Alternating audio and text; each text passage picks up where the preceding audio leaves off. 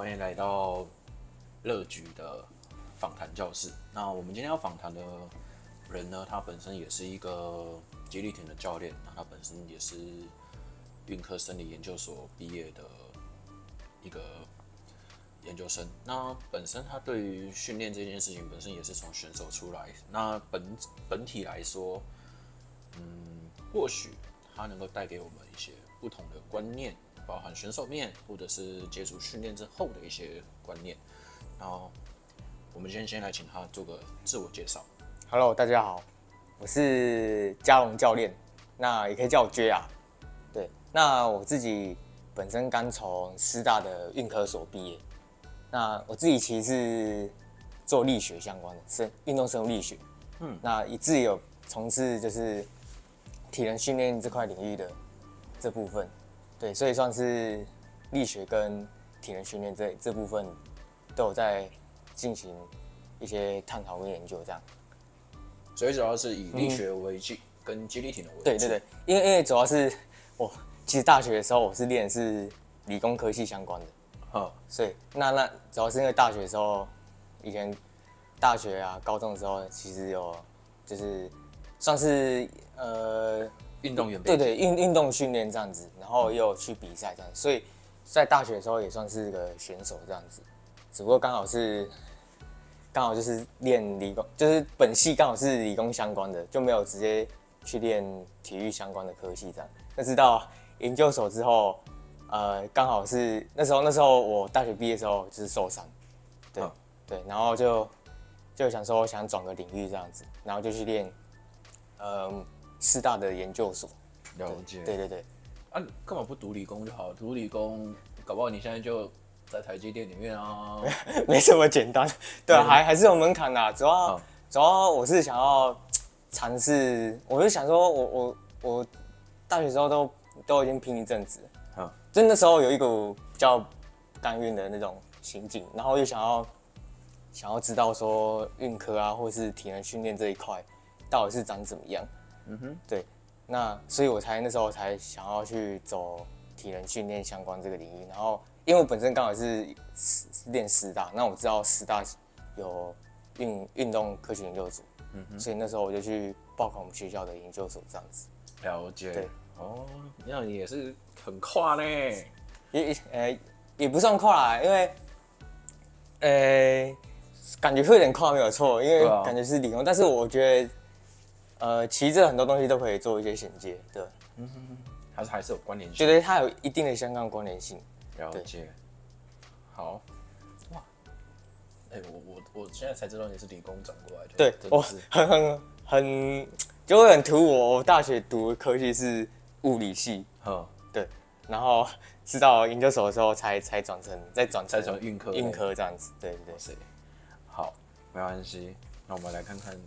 你能给我们什么不同的东西？OK，那现在我们能量系统有很多嘛，像例如碘化物啊、有氧系统啊，然后跟耐乳酸啊，或者是比较特别一点点的是无氧阈值等等的那些训练。那目前我们能量系统普遍可以分为哪一些？呃，讲到能量系统哦，其实我们就可以把它想想象成是人体的油箱。嗯，对。那比如说我们在做一些动作的时候，我们需要一些油箱去提供我们燃料。燃料嘛，对。但是我们燃料其实又可以分两种。嗯，哪两？一种就是有氧的，一个是无氧。无氧的。虽然是有氧跟无氧，但是但其实我们人体在真的在做运动的时候，两个都会用。比例不同而已，但其实我们大致上会把它分有氧跟无氧，原因在于说，呃，在使用无氧这套能量系统的时候，它提供我们人体做一些动作的时候，它提供的这些能量来源的过程中是不需要用到氧气这部分，所以说我们才称叫做无氧。那有氧就是你在产生能量这过程中是需要氧气介入，你才有办法获得我们这些能量来源。对，所以才叫有氧个，所以才叫有氧。对，所以所以其实我们人体大致上，哎、欸，其实也不大致上，就是目前就是界定有氧跟无氧这两套能量系统。那无氧这这套能量系统呢，它又可以再分成是一个叫磷化物系统。嗯，对，我们常讲什么 ATP、CP 啦，嗯、然后一个是乳酸或是无氧弹酵血系统。对，那他们走途径就会不太就就，因为他们走途径不太一样。ATP、实际比较像是呃，我们直接会从肌呃，我们人体其实有个东西叫做 ATP，那我们人体是可以直接用这个 ATP 来获得身体的能量，然后给我们肌肉做运动啊，或是我们一些脏器的活动。我们会直接用 ATP，那呃，这些 ATP 其实这东西它其实本身就会存在我们身体的肌肉或是一些脏器，所以呢你可以拿来使用，但是它存量很小，对，它有点像是呃，我不知道在比喻有没有像，就是我们在那个什么呃，我们在呃汽车那种发动机的电池，我们是可以直接拿电池来用，它就是直接这有点，可是它那个电池量很小，跟汽油比，这电池量很小。所以我们这边可以拿电池来用，那对，但是所以所以就变成说，电池要很小，所以它它呃可以用的时间就很很很短很短，就可能几秒而已。几秒而已。对，所以所以当你不够怎么办？要拿其他东西来，那其他东西我就要用另外系统。这个有个叫系统叫 ATVCP，就是 CP。呃，我不知道大家有没有吃那种肌酸，那肌酸就会跟这个 CP 会有关。可是我们人体有一种叫做磷酸肌酸。这种东西，对对对对对对，就是我们常讲的什么磷酸啊，只不过是呃，就是一个东西叫做磷酸肌酸东西，就是它这种磷酸跟肌酸的一个化合物啊，那那也会存在我们的肌肉里面啊。当我们需要的时候，当我们人体最直接 ATP 不够用的时候，它就会分解这个东西，然后它就分解成肌酸跟磷化物。那它分解过程中也会产生能量，这些能量会拿。拿再去去合成，我们会用到的 ATP。了解。对对对，它它它大致原理是这样子，对，所以才会才会说我们为什么什么什么什么训练之前补一下肌酸，或是平常补一下肌酸，哦，而且一些人力可能会比较好，是因为我们补充这种肌酸的东西，对，所以会让你的磷酸肌酸，就是 ATP CP 系统它它的库存量可能会更多，就是白话来讲就是这样，对对。那另外一种就是我们常讲什么乳酸系统。对。那那乳酸系统它会这样讲，是原因是我们用这个系统，呃，产生 ATP 的时候，它的副产物会有一个叫乳酸这个东西，所以我们才叫做乳酸系统。对，那它本质上也就是它会经过一系列的一些分解作用，然后分解分解分解，嗯哼，然后最后产生 ATP 跟乳酸这东西。对，那那我们又拿到 ATP 了，所以我们就可以再拿这个。乳酸系统产生 ATP，再拿来继续给我们使用。对，那时间呢？嗯、时间会很短吗？还是时间一样很短？可能如果真的是使用乳酸系统，可能也不会超过一分钟吧。一分钟可能就差不多，这就都可能八十秒。可能一些如果你就有翻一些生理学书，他可能会跟你讲说，这个乳酸系统就大概只能提供我们最大努力极限的这个运动，最久大概撑给你大概六十到八十秒左右。那可能可能每个人他能力不太一样，可能有些人他弱一点，可能根本不到一分钟；，而有些人他可能经过一些比较长时间的锻炼，他可以撑比较久，那可能可能可以到一分半，但那不一样。但是大大大致上的区分会变成说，会变成是会跟你讲一分钟至多一分半，对，了解。对，那剩下就是我们讲呃有氧系统，对吧？那有氧系统，有氧系统呃简单点就是。用这个系统的时候，一定要用氧气。对，那那有氧系统又可以再细分说你的受值是什么，也就是说你，你你呃怎么讲？我们氧气介入的时候，燃烧的燃料，哎、欸，应该说营养物质，嗯，有一个是糖类，然后一个是脂肪，然后你去燃烧它，你就能你就能再产生 ATP。它白话来讲就是这样。哦吼。对。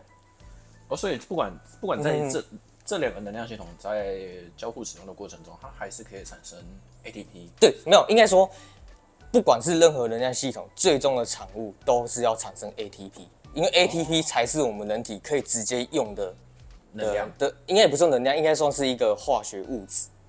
那我们透过分解这个化学物质，可以产生给我们人体做运动或是维持一些生命特征的一个能量。对这个能量可能可以变成是我们体温的能量，体温，哦、我们体温也是能量一种。那第一个就是我们运动能量，动能嘛，就是我们对，对对，我们可能做一些跑跳啊什么的，肌肉要收缩啊，对，嗯、那那就是会要直接拿 ATP 这东西来用。嗯，对，不管是这三个能量，哎、欸，这两个主要是两个，它最终都是对无氧不管无氧，它最终都是要产生 ATP 这东西。对，终极的目标。对，终极目标是要产生 ATP 来供我们使用。对对对，了解。嗯，好。那能量系统对于我们而言呢、啊，包含不管是运动员或者是一般人，一般接触运动的人来说，它重要吗？废话，当然重要。啊 我们人体要活着，就一定要一定要有能量系统跟我们支持。只不过说，变成说，看你说你是在哪个层面，就是你你的运动，你是说你是在休息层面，嗯，它可能用用到能量系统，可能是跟你运动的时候可能是不一样的而已。对对对对，也就是我们休息的时候，因为我们休息是不需要做什么事情，我们唯一要做的事情可能就是维持我们最基本的脏器的活动啊。然后最基本日常活动，所以这时候你的能量需求会很低，很低，很低很低。所以，所以这时候我们就不需要用到一些比较，例如说磷化物这种短时间内然后可以产出很高能的这种能量系统，我们可能就直接用脂肪，让它去慢慢去燃烧，然后产生 ATP 就可以供我们身体的使用。可是当你的强度可能，可能已经开始在做一些比较激烈运动的时候，你对于这个在呃当一定时间内的你需要的能量。可能就需要比较多，那这时候你可能就是要慢慢变成说，我能量需求变多，所以我变成要开始慢慢转成用比较多的无氧系统来供我们使用，因为这时候我能量需求很迫切，所以这能量系统你说重要，是一定拿，因为因为我们人要活着，一定要有一些能量供，对对对，只不过就变成说，你要看说你你在你这个时候的状态是需要什么样的系统来供提供你，对。那概念大概是这样哦，傻问题耶、欸。但我觉得能量能量系统也很特别的是，它在每个状态里面都会有不同的体现。例如，它很训练的适应期算很短，那相对它也很难练到那个状态，因为痛苦指数很高。对，所以说变成说你的目标是要锻炼哪个部分？嗯，对对对。那那你说会痛苦指数很高吗？当然，如果你一开始你没有什么在训练，你突然。用一个很很激烈的运动去动，对啊对啊。其实我们在练练重量就知道啊，你一开始教一个新把条新手，你教他去蹲蹲个一百，他肯定一定会爆掉。其实这个这个原理其实都一样。嗯嗯，对。了解。那有比较简单，然后很适合量化的能量系统训练吗？就是简单到一一般人他自己就可以去做简单的编排，或者是我们在做周期化规划的时候，在能量系统的时候。可以把它参照进我们的训练里面，简单一些些的，就是简单可行、可量化、可可监控，可可量化、可以监控哦。第一个，我我觉得，如果如果你要说量化，一个你要比较先的说，我我做这套训练，我要最终要得到的结果是什么？嗯，就是说我我就是当时是想要练有氧这块区间，那那练有氧，它最终的目标就是提供我们一些心肺功能，是。跟一些它背后的一些，例如说，让你的心心脏它可能呃帮浦能变好，然后它废气啊通换气量比较多，对，或者是让你肌肉的一些什么力线体它的有氧能力变好，对对对。那那那如果你的目标是这个的话，就是提升自己身体的有氧能力跟心肺功能的话，那那你可能就是做一些有氧训练。那如果是以有氧训练的话，我也觉得，如果是以一般人他自己可以执行，看的一些强度，就是我们在做一些训练的时候，比较重要的是一个地方，就是你设定的强度，然后跟跟你的强度，然后持续时间，对，那那比较多人问题可能是强度这部分怎么设定，那这这会牵扯说量化的问题，因为时间一定大家都都都都可以比如码表什么的，或者手机都可以用，但是比较重点是。你训练的强度会影响到你训练上的适应性，也就是你训练的目标最终想要得到结果，所以强度其实是很重要的。那如果是以有氧这块训练的话，呃，因为它的强度基本上不会强到变成说你可能不到一两分钟结束的强度，所以它是可以有一段持续时间，所以这时候就可以用一些心跳率指标来去做监控。例如说，如果你只是做一般的那种长距离有氧训练，可能是人家会建议说啊，你心跳率抓个七十八十，这种最高七十八十这种强度就，例如说，呃，你一个人他他他最最高心跳可能跳个两百，但那两百可能，呃，我们可以透过一些大致上的预测公式去算。人家不是讲什么两百二减年龄嘛？对，那个那个就是其中一个预测公式。对，我们可以可能大致上可以可以去抓一个，呃，我可能我的七十 percent 心跳大概落在哪里？对，那那那那你在做的时候，因为因为我我我我可以确定说，我抓这个强度的时候，我其实可以做还有一段时间。好，所以其实你的心跳其实是可以慢慢上升到那个强度，所以你这时候你就可以用心跳。对，心跳。对对心，我觉得心跳应该算是。因为现在其实有很多什么 Apple Watch，我觉得可以可以可以去看它嘛。但对，但但你如果抓心跳，其实还有方法，就是你可以量脉搏什么的，可能你可能十秒，然后量一下看它几下，然后再乘以六，就大致上你的心跳。对，但但但其实我们在运动的时候，其实我觉得量脉搏可能比较比较重要，因为因为你在这边跑就很累啊，你还要量这个，所以有点有点不太实际。所以如果你有表的话，是心率带、心率带什么的，因为我记得现在还有什么。有几个有几个 Polo 表还是什么的，好像也不一定是 Polo 表，好像是有几个一些一些公司他们可能推出一些产品，对，然后那些产品我觉得好处是在于说它它可能它价格可能压的比较低，然后它可能有他们自己开发的 APP，然后它可以跟你讲说哦，我们的训练区间大概是哪里到哪里，嗯、那那他还会提供你一些什么训练建议，我觉得这些都可以做一些参考跟使用，就是算蛮方便的。那如果你真的没有钱的话，呃，可能就要在另外一种方式，有有有有另外一方式，可能是建议说你可以去去抓一下你自己的本体的努力程度，可能因为我们常讲什么 RP，对对对对，那那那那 RP，呃，如果是如果是真的是单纯练一些有氧的话，呃，他可能会建议说你的 RP 可能就是大概抓个十一十二之类的，如果没有，我十一十二指的是说我我是我区间是六到二十。那有些人他是一到十，那一到十可能就是六五六这种程度。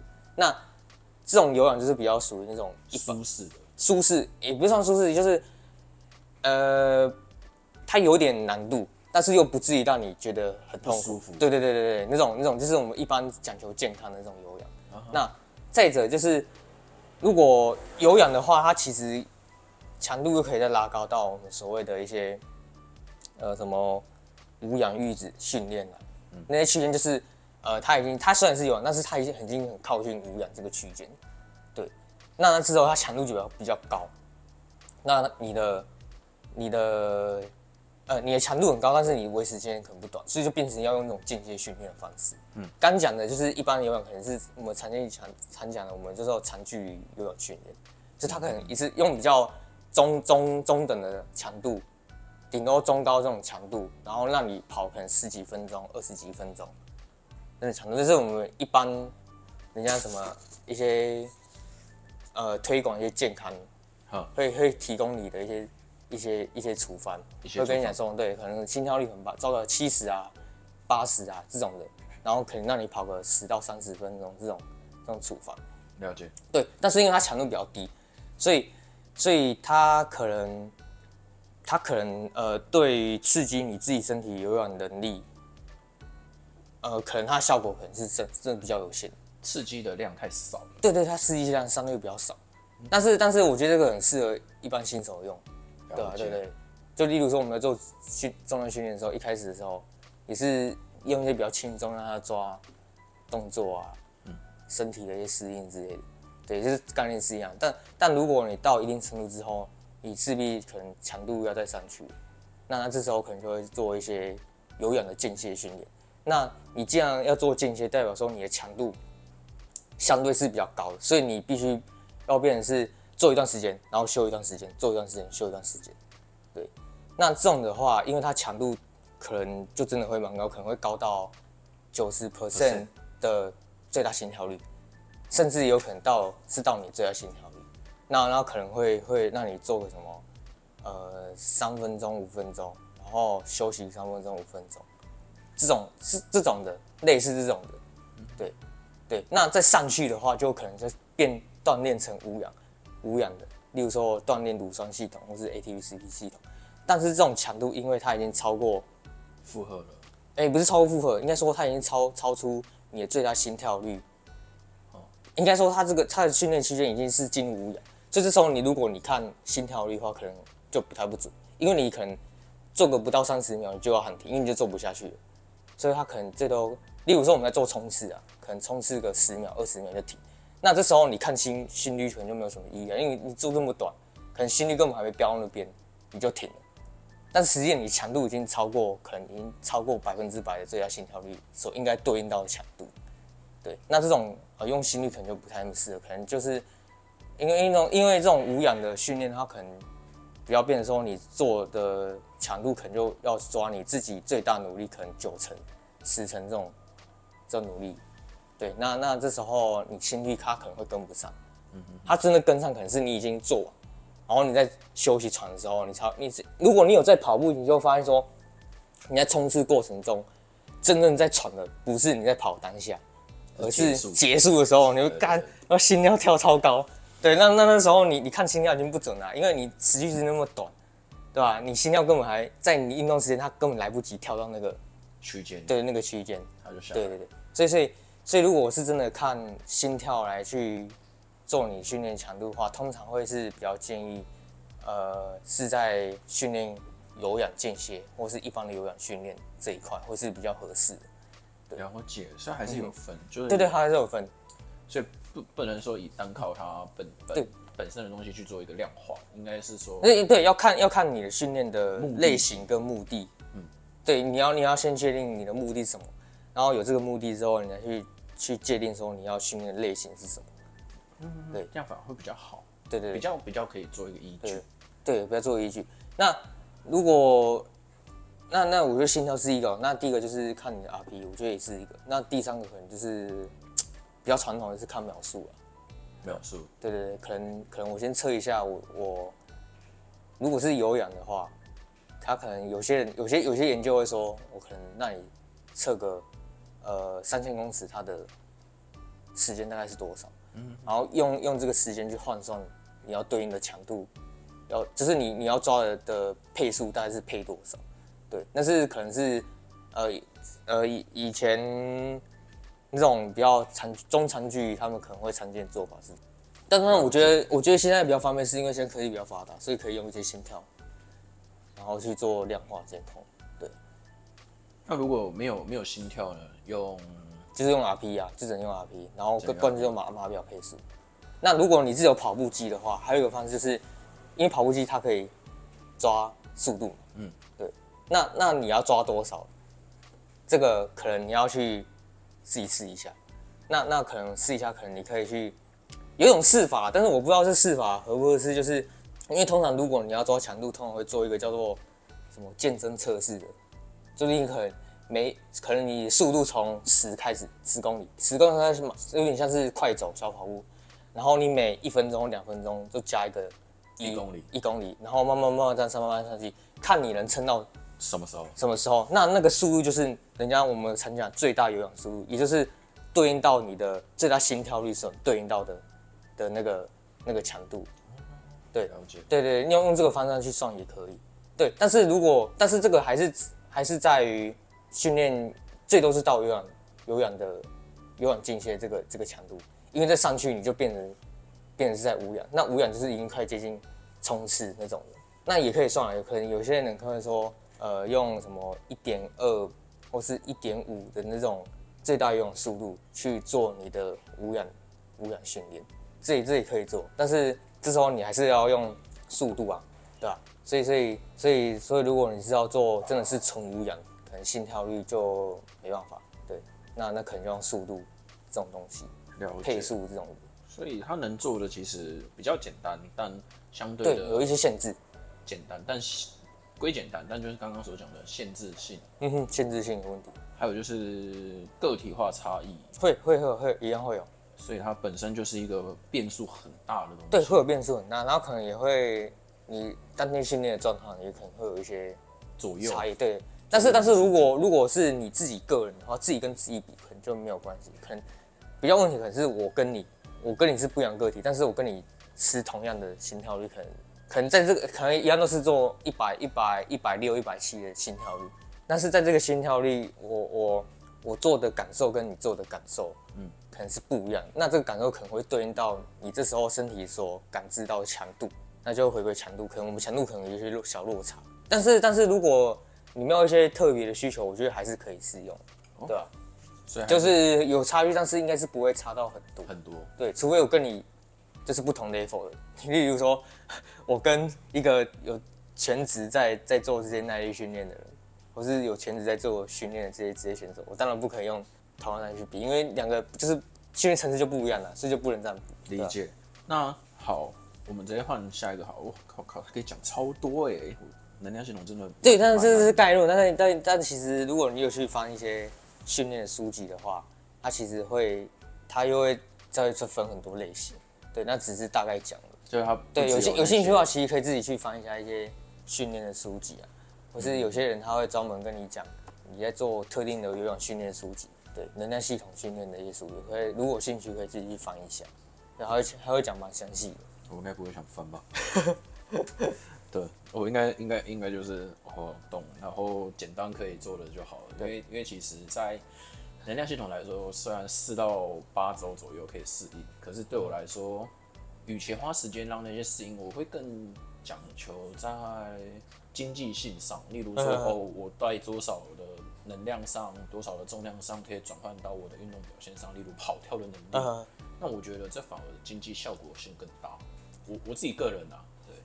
如果是讲什么积极性，可能也是真的要一段时间。嗯，对，其实最重要，其实到最后都会发现说是真的是时间问题，时间问题。你真的要有耐心，然后你的方法也要对，要要抓到那个核心啊。对，我觉得有有可能就是你先抓对训练重点，可能会比自己在那边试错好。对对对对对，了解。好，那 P 回归到能量系统之后，还有另外一个东西，其实。我觉得他可以讲的东西更多，那他叫疲劳监控。那之前我们有做过一次举重反弹嘛，那也是讲到疲劳监控。嗯，对。那疲劳监控在我们先讲一点好了，就是它在日常生活中的可行性是高的吗？呃，与其说高，不如说它是可行的。可行。但就变成是你能做到程度在哪里？能做到程度什么意思？因为如果你真的讲疲劳监控，它可能可以真的的方法很多，嗯，但是我们可能可以做到，可能就是只有那几项，可能是我们平常时比较能够做到，所以就变成说你的可行，就变成是可行性问题。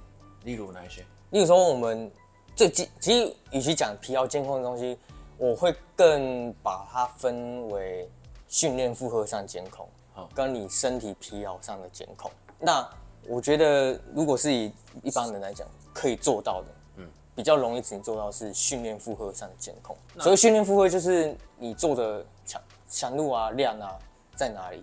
这种平常时就是，例如说我今天做重量，可能就是稍微记一下，那就可以大概知道哦，我今天或是这一周大概是做强度在哪里。对，那是这个叫做训练负荷上监控。那有这个负荷监控，我就可以去去看，呃，应该说我会知道我大概做的量在哪里。那你有这个负荷监控，你再去比较你身体的身体状况。那这个身体状况，我会呃会把它比较残，应该说我会把它分为叫做呃身体的身体状况的上的监控嘛，就是两个会去比较。因为如果你真的要做疲劳监控，会做的是疲劳测验，疲劳测验也可以做。那那我觉得这两个要要去配合。那那我觉得一般人可能可以可以做，应该是负荷上监控。对，那要去负荷上监控再去。看说你你你你这样的负荷变化下，你身体的一些体力状况是是是怎样的？了解。对对，我以为在讲说自觉量表啊。对，这也是这这也是一个自觉量表。对，自觉量表也是这个。那自觉量表当然也可以也可以当做一个一个方法，例如说我我们刚刚前面讲的是强度，它可以当做强度指标啊，它其实也可以当做你你这个训练量的指标，我们就可能把它。可能有人有人会哎、欸，就是会会会有人说是叫做什么四项 RPE，四项 RPE，对对对，啊，其实就是可能有些人会用一到十去界定说我我做这份课表的时候，我的努力程度在哪里。可能一是最轻松，十是最极限这样。然后它有个表可以让你填，然后就大概抓一下，可能可能可能这堂课是七啊，然后训练时间大概是六十分钟啊，啊六十乘七就是四百二，那这个就是你的量。了解。所以他其实抓的还是训练负荷量。训练负荷量。对。但那你说他有没有产生疲劳？这个就要在呃，就可能你要去再看另外一个指标，你才能说我做这个量，或是我长期这个量下来。有没有产生疲劳的效果？对对对对对对对对对对，或者是 overtraining？对对对。那那如果你要产你要确认说他这个有没有产生疲劳状况的话，可能你还要再看说你的有人会会测呃你的晨间心跳这种东西，安静心跳。对对对，可能去做比较这样子，看你说我可能这样子量长持续下来，我的心跳发现说哎怎么早上的心跳是一直持续的飙高之类的，那这时候我就会知道说。呃，我可能这个量可能对人来是比较高的，他可能他可能身体可能有点吃不太下，所以你的一些心跳会变高。当然这是这是一些肌力跟爆发力的运动员会这样子啊。如果是长距离耐力，可能会是相反，会比较他们反而是不是越低？对对对对，他们他们的他们过就是我们讲的是过度训练的指标，可能会是可能是心跳率会突然变低，因为那会跟什么交感副交感的支配，对对对对对，那个会有关。对，因为交感是支配身体的一些活化的东西，所以他心跳会上上升。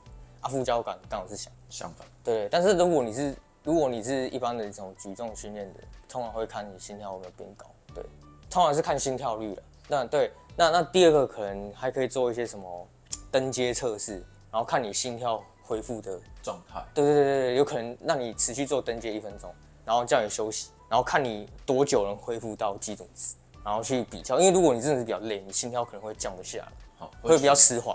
或搞不好就是因为我有我自己有发现，我自己在呃呃高强度能量系统的训练上，或者是磷化物比较多的训练状态下的时候，其实我自己会蛮蛮特别的是，我只要给我大概三十秒过后的时间，嗯，我就会回归到基准值。对。对对，那那可能可能每每每个人会不太一样，但如果是你的话，可能就是刚好那个时间。对，因为我抓我之前还蛮长的，大概一分半、嗯、一分钟，可到后面会发现我大概三十秒左右吧，它就回归到一个就是我还可以接受的状态。嗯，对对，有些人可能他是会抓，可能回到一百的值，一百就没有，那那是那我举例啦，有些人可能会这样做。哦、对，可能可能你可能做单下去，可能你心跳可能是一百七、一百八。好，那我可有些人他可能说我去抓一下。你心跳回到一百再去做，一百的时候大概是花几秒，或是你也可以讲说，我回到一百的时候再去做也可以。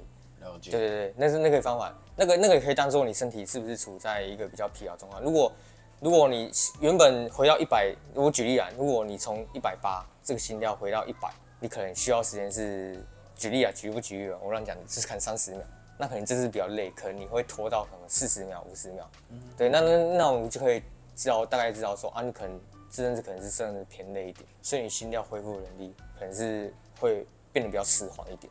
是，对，就是大概用这种概念。对，这我觉得就是平常时真的我们有办法做到。那更进阶一点，可能就真的需要用一些仪器。就在仪器里面，也只有在研究所啊，或者是左训那种高端。对，当然，当然，当然，因为因为毕竟那些那些都是一些真的很专业的研究机构或是独立机构，他因因为他们他们讲求要精确。但是我们要考量到我们平常时，对我来说是可行性问题，哦，这不是不可以做，是你有没有办法做。对，很多会这样子，但心就看心跳，因为心跳像心跳这种东西，或是看 CRP，是我们平常时就可以做到的，所以我觉得算是比较简单简单一点的。对，那有些有些产品，它可能它可能一些心跳表，然后它可能会去分析你的心跳，嗯，那那种那个也可以看啊，有进阶一点可能会跟你讲说。什么心率易变性哦，这东西也可以看。那有什么东西？我们叫做 HRV 啊。HRV，对它，它比较，它概念比较像是它去测量你的每跳跟每跳心心跳之间。哎、欸，应该说我们每一跳就是这一跳跟下一跳，它时间它其实不是每跳都一样的，它是会做变化的。哦，我知道，心率有问题。对对对对，但当你身体比较疲劳的时候，你你你的心跳去调节的能力会变差，所以你的心率易变性会变小。所以会变成是搞不好一个砰，然后然后下一个一样是同样时间砰，没有，那当然不可能这样子。这样子的话，代表你心跳已经已经极限，就是你没办法在很，就是你的心跳没办法很自在去调整你要下一跳要要时间，那个节律对那个节律时间，就是它它已经很已经被锁死了，它没有在那个空间在自己自由调整，啊、所以这时候如果你发现你的心率变性变得很怪，很就是变得很很低很低很低，那你可能要考虑说你是是有就是这阵子可能是比较操劳之类的。当然当然当然那个那个每个人可能素质不太一样，所以会要看趋势，就是看你这阵子看是偏高，偏高可能就是呃这阵子你体力可能比较好，了解。啊偏低可能就是这阵子可能比较差。哦、对，当然这是这这是心率计，就真的要用仪器。嗯，对。啊有些有些例如说比较厉害的一些公司，它可能会出一些一些表啊，或是心率单，它就有附加这个功能。了解。对，那当然这个也可以看，但但就前提是你要那个仪器。但但如果如果你觉得嗯嫌嫌没钱或者之类，就是就直接用脉搏量啊，对吧？那太累了吧？你说喘到喘到受不了。对对，就是问题啊，就是你已经很喘了，然后你还 好像量那些东西就，就就就其实也就叫这样。对对，所以所以所以说，所以到后来其实都会变成说是你你到底有没有办法做到这个东西？对啊，啊如果如果是真的讲可行性，我会觉得第一个看你自己训练量。嗯，大概是多少？然后看你的社群 RPE 啊，还有心跳。对，那、啊、心跳你可以每天早上起来量一下。对，但是但是可能人比较懒得起来就忘了，对吧？所以这种东西到最后你还是要，就变成是你要有那个持续做才有效。软没有持续，它就基本上一定会有失真失真的。对，会有失真问题，或者是所以所以到后面都会变成是可行性问题，而不是而不是两侧的问题。对对，量测问题，两侧其实方法很多很多。但你有没有做到，那又是另外一回事。有时候会败给惰性啊。对对对，惰性太强，对，就根本做不到。对啊，也是啊。像我，你要我真的要我每天早上起来量心跳，我可能早就忘记了。对对对。那那我我自己，我之前还有找到一个，还有另外几个方法，就是说还有好几个方法是，例如说什么测你的握力啊，那些其实可以可以做一下啊。如果你家有握力机的话，可以测一下。哦。对对啊，还有一种之前好像看，有听过那个叫做。呃，那个那个叫什么？不是那个那个叫做点手指的那种哦，点手指那种测验，就是假如说你你的中枢中枢神经，它它有点像是测你中枢神经的活性。嗯，假如说你你你身体状况身体很好的话，你的反应力很快，所以这时候你可以一分钟内可能点次数可能很多。啊，如果你这阵子比较疲劳，中枢神经比较衰弱的话，你反应力会变差。对啊，所以说你点比较慢，这个也是一个方法。啊，因这种方式，我记得好像手机有软体，好像有，你可以找一下什么什么触及测验哦，还是什么的。了解。真的，那个那个也可以做，没事可以点一下点。对，这是是我我想到，这是我自己想到，可能大家平常时可以做到的。因为我最近也看一本叫《肩关节复合体的运科伤害》的书，他就有讲到，就是食指跟拇指并联之后，另外一只手去做拉扯的动作，嗯，它也可以锻炼我们。检测我们的中枢神经是否有问题，因为其实，在肩关节有问题的时候，肩关节复合体其实它牵扯的东西也蛮多的，所以在这整个动作的状态下里面，它中枢神经的反应迟缓跟我们的日常生活状态，它是有大关系的，是吗？我觉得一一定会有一定的关联性，一定的关系，对，一定关联性。像像是你说那个食指跟拇指，这个我也是第一次听到。但我觉得这概念很像握力，那个。握力，握力测验，对对，握力测验，我觉得这这概念应该是很像，对吧？但它应该都是测同样的的概念跟东西，只不过它测验的方式比较简单，对，可能不太就是类型不一样而已，但是它测的东西应该想要表达的东西应该是一样一样的，对，了解，对，好，那另外一个是就是如果我今天自己在家，其实我们刚刚有稍微提到，那我们就把它讲得更清楚好了。就是简单可以自己在家里做的自我监控有哪一些？就是如果说我今天真的是举重运动员，或者是一些竞技项目运动员，或者是耐力选耐力运动员，那我该如何去分别监控我自己的身体素质状态？例如 overtraining，或者是我今天的。能量系统或者是力量系统、无氧系统的训练上造成了太多的冲突，可以让我自己做一个量化，或者是自己去做一个监控，排除问题呢？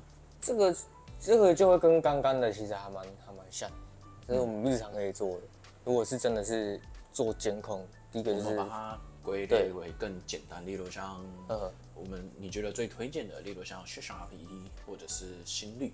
我我如果是我会很推荐 Session RP 这东西，对，因为我觉得它算是最简单，然后它又有一定的信效度，就是人家研究有做过啊，就是它它信效度算还蛮算高的，对对对，所以我觉得这可以做，但但就是你要真的要去记录啊，嗯，对，就每一天，对，它是建立在说你真的是有日常有严格记执行记录这一这一块的前提下，它是有好的一个。的信度跟效度了解，对对对对对。那那你说要测验这个人是不是真的有什么过度训练？嗯，啊，是不是真的有成过度训练这一块，就必须要做疲劳测验。对，疲劳测验。对，但因为我觉得 overtraining 这个东西也很很特别的。其实，如果说真的是一个长时间规律训练的人，他进入 overtraining 真的也蛮难的。很难很难，但是但是，嗯、呃，应该也不能讲很难，应该说，呃，如果你是真的有。规律训练的人，他的身体的耐力本来就会比较好，但是反过来来讲的话，他也是过度训练的高风险群。原因是因为他的训练，他可以量大，对，它可以对它训练量大，然后因为我们一天就二十四小时，对，那你训练量大，就代表说你可能花时间就可能比别人多，嗯，那你花比别人多，相对来讲你身体恢复时间就少。了解，对，所以所以你说他他他容易过度训练吗？我觉得要看你你的当当时候的训练状况是怎么样，还有你你安排的课表是怎么样。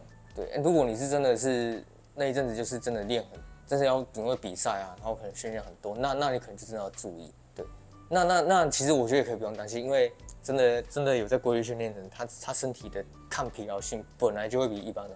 但是反过来问题是说，因为他本身比别人好，所以他可以做更大的量跟强度，所以他也会很容易。对对对，所以他他他不容易也容易，就还蛮矛盾的。我觉得还蛮蛮蛮矛盾的，就是所以所以所以就变成说，会变成说你要去掌控你自己训练的质量，要要自己去做安排。嗯，可能你你事先就要规划好。但但这个规划，我觉得就有时候在身体素质的表现上来讲，其实有时候因为哦当天的状态好。比如说，我可能前一天吃的比较多一些些，嗯、然后或者是睡得比较好，然后当天我看运动表现爆干好，然后就稍微可能会多做一些些。例如说，我可能目前的规划是五乘五的力量堆叠跟累积训练总量，可是，在那个状态下，我可能可以也更接近我的九十 percent 或者是九十五 percent。哦我操！我操，五乘五的状态下跌到九十 percent 真的很可观。那那种状态哇，五乘五跌到九十。我就太猛了吧！我就跌过，我真的跌过。干认真，真的真的可以。九十，我最多只能只能做两三下，我就不行哎。我的话是这样，但是那些会有个体差异的问题。但是但我觉得五乘五叠九十，我觉得蛮屌的，蛮厉害的。哎，是可以的，是是真的吗？是可以的，是可以叠叠得上去。可是就是大概前因为做完会死掉啊。前三组前三组还可以接受，后面两组会会想死。对，这是这是可行的。哇，这这你是哇，那个那个我们讲的什么什么？高重量下的那个耐力还蛮强的，重呃重耐力，对对对，我们叫重耐力，真的蛮强。可是，在我觉得那种状那种训练的话，很常吃，因为它它附加的疲劳程度其实很强。哦，这是一定的啊。所以所以，如果你有看一些训练法书，他都会跟你讲说，这种高强度建议都是他们都做 hit，嗯，冲击过一次就好，然后可能一个月，可能他会给时间，可能几个月不要超过几次，然后他会跟你讲说，我们可能什么。什么什么一些比较顶尖的运动员，他们常见做的强度区间可能是可能会是落在八十七八十八十 percent，对对。然后呢，然后他会跟你讲说，那些很高强度反而是最少，但是他们不是不会做，他们会做，但是他们频率就是没有那么高，但是他们就是会做一次，他们可能会特地安排一个周期，然后那个周期是专门 hit 的那个强。对对，有些有有些训练法师会跟你这样讲，对，我觉得应该是同样的，因为相看就是这个强度就是很高啊。啊，对，所以它它对对身体刺激很好，但相对来讲它会产生大量疲劳，嗯、所以它它可以做，但是不要太频繁做。对，因为因为如应该说你有做，你可以得到刺激，你可以过负荷刺激。对，因为反正就是我们做训练就是要要得到刺激，你才会进步。对啊。对，但相对来讲，你也可能要考虑到你身体的负荷跟疲劳这这部分。这个你可以做，但是频率不要太多，不然你可能就会受不了。我只有玩过一次。真的累死！我就玩过那一次，然后那个周期吧，就玩了大概两次，一个是前那个那个可能就是那一周专门专门就是做那个强度吧，应该是说我不太，我觉得不太可能每周都做，哎，会爆吧？会会死掉。对啊，我大概两周，呃，就是一周只做一个动作，嗯就是那个动作。然后说侧前蹲，对，前蹲那时候，因为我那时候 PR 是一三五吧，然后我做到大概一将近一三零，做五下，然后做三组。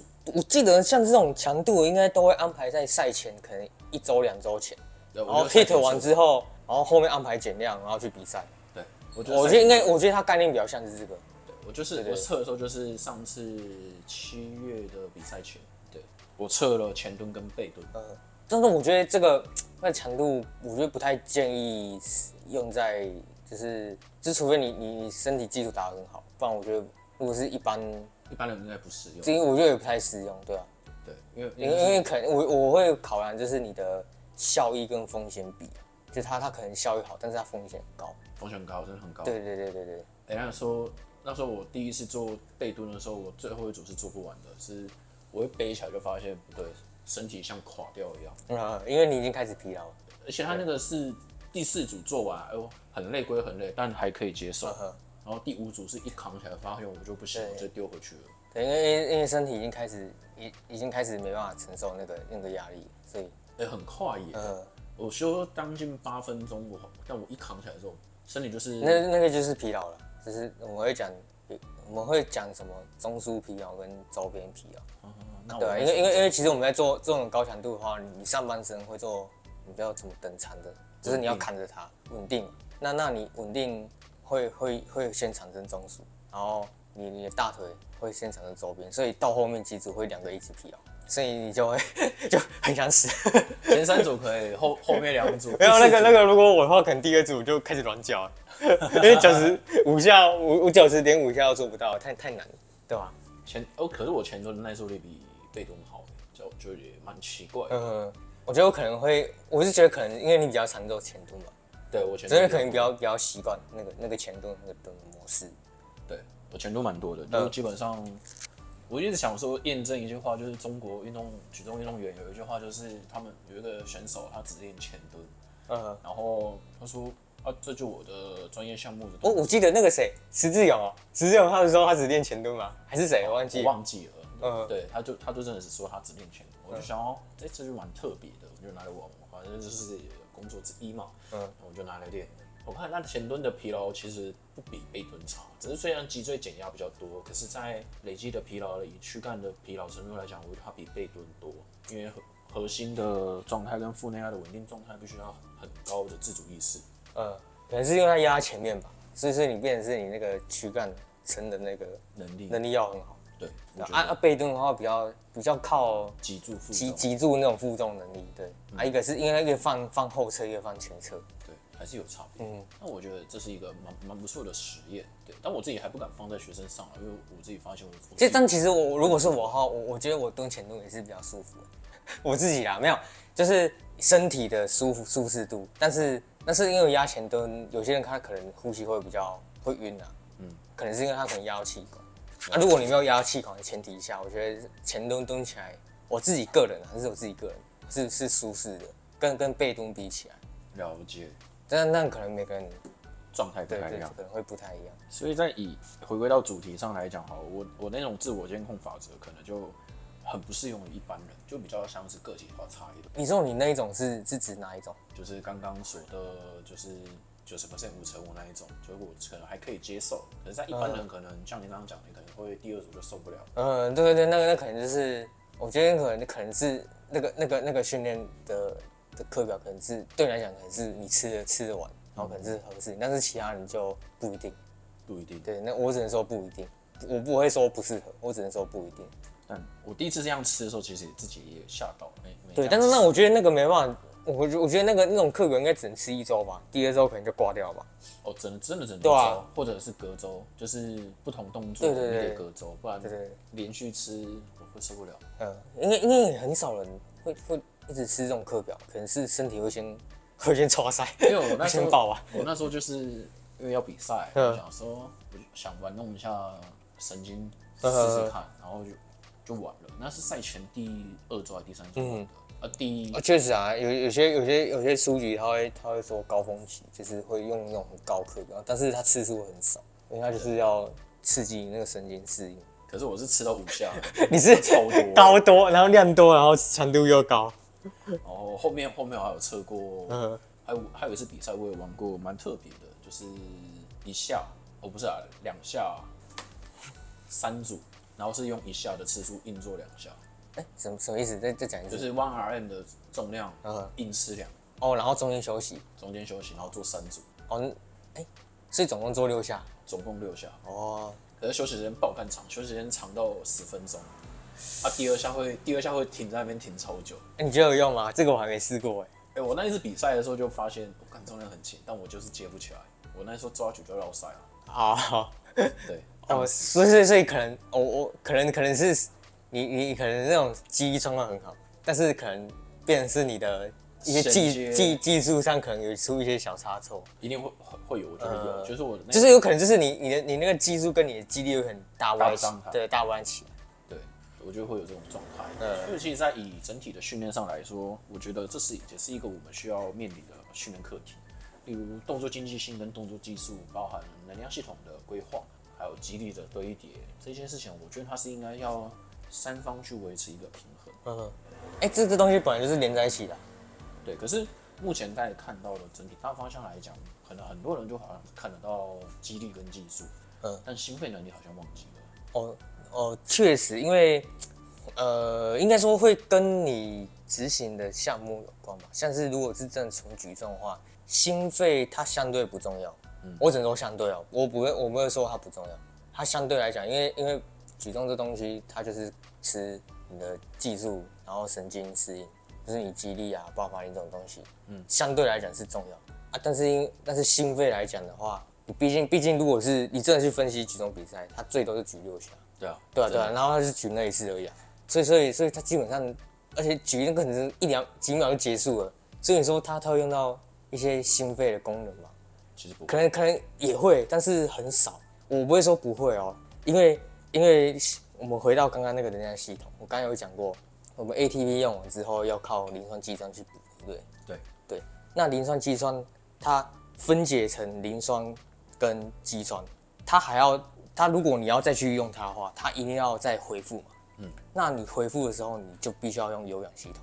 所以，所以，所以，所以你说心肺不重要啊，说或是或是有氧也不重要。我我觉得在举重来讲的话，还是要一定，如果不会不会很高，因为如果你真的去发现一些顶尖体育运动员，他们的一些心肺其实真的很低啊，这可能自然可能三三十几而已自己，但是当然，当然不会变成说完全不需要这块能力。只不过它占比会很少，比例对比例的多寡，而且而且吸收的你的心肺功能会跟你的恢复能力会有关，所以就变成说你的组跟组之间的恢复能力会有差。你心肺功能好了，嗯，你的恢复能力相对会比较好一点，对，会比较快，对，所以所以所以其实还是多少会会会做一些心肺，只不过呃会变成说你训练的时期它配比可能会不太一样，可能可能在。呃，备赛的前阶段会做比较多，备赛后半段做比较少，概念应该是这样。为了应应付，可以让你撑完比赛。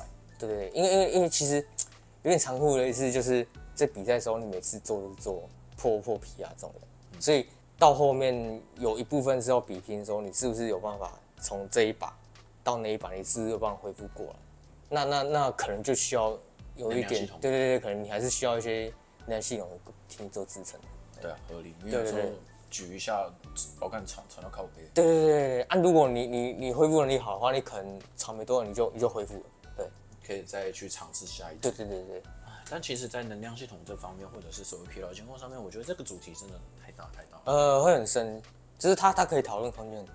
但但如果真的，我们就只能大概讲一下观念，大概是是这样子而已。对啊，因为其实如果再往下挖掘的话，会发现其实。它能牵扯的东西其实呃太多太多了。对对对。那我觉得这整体状态下来说，嗯，该如何去衡量或者是分配，反而是一个最主要的。嗯。嗯，我们今天谢谢嘉荣教练帮我们做一个能量系统或者是疲劳监控的一个解惑。但其实我个人觉得，在能量系统上或者是疲劳监控上，其实，嗯，以自己之前在校队的经历来说。最大的困难还是在于选手他自我本身能不能接受这些东西。对，那如果没有办法去做很好一个量化的话，其实会影响到我们后续的所有的安排。OK，好，谢谢大家，今天就到这边结束，拜拜。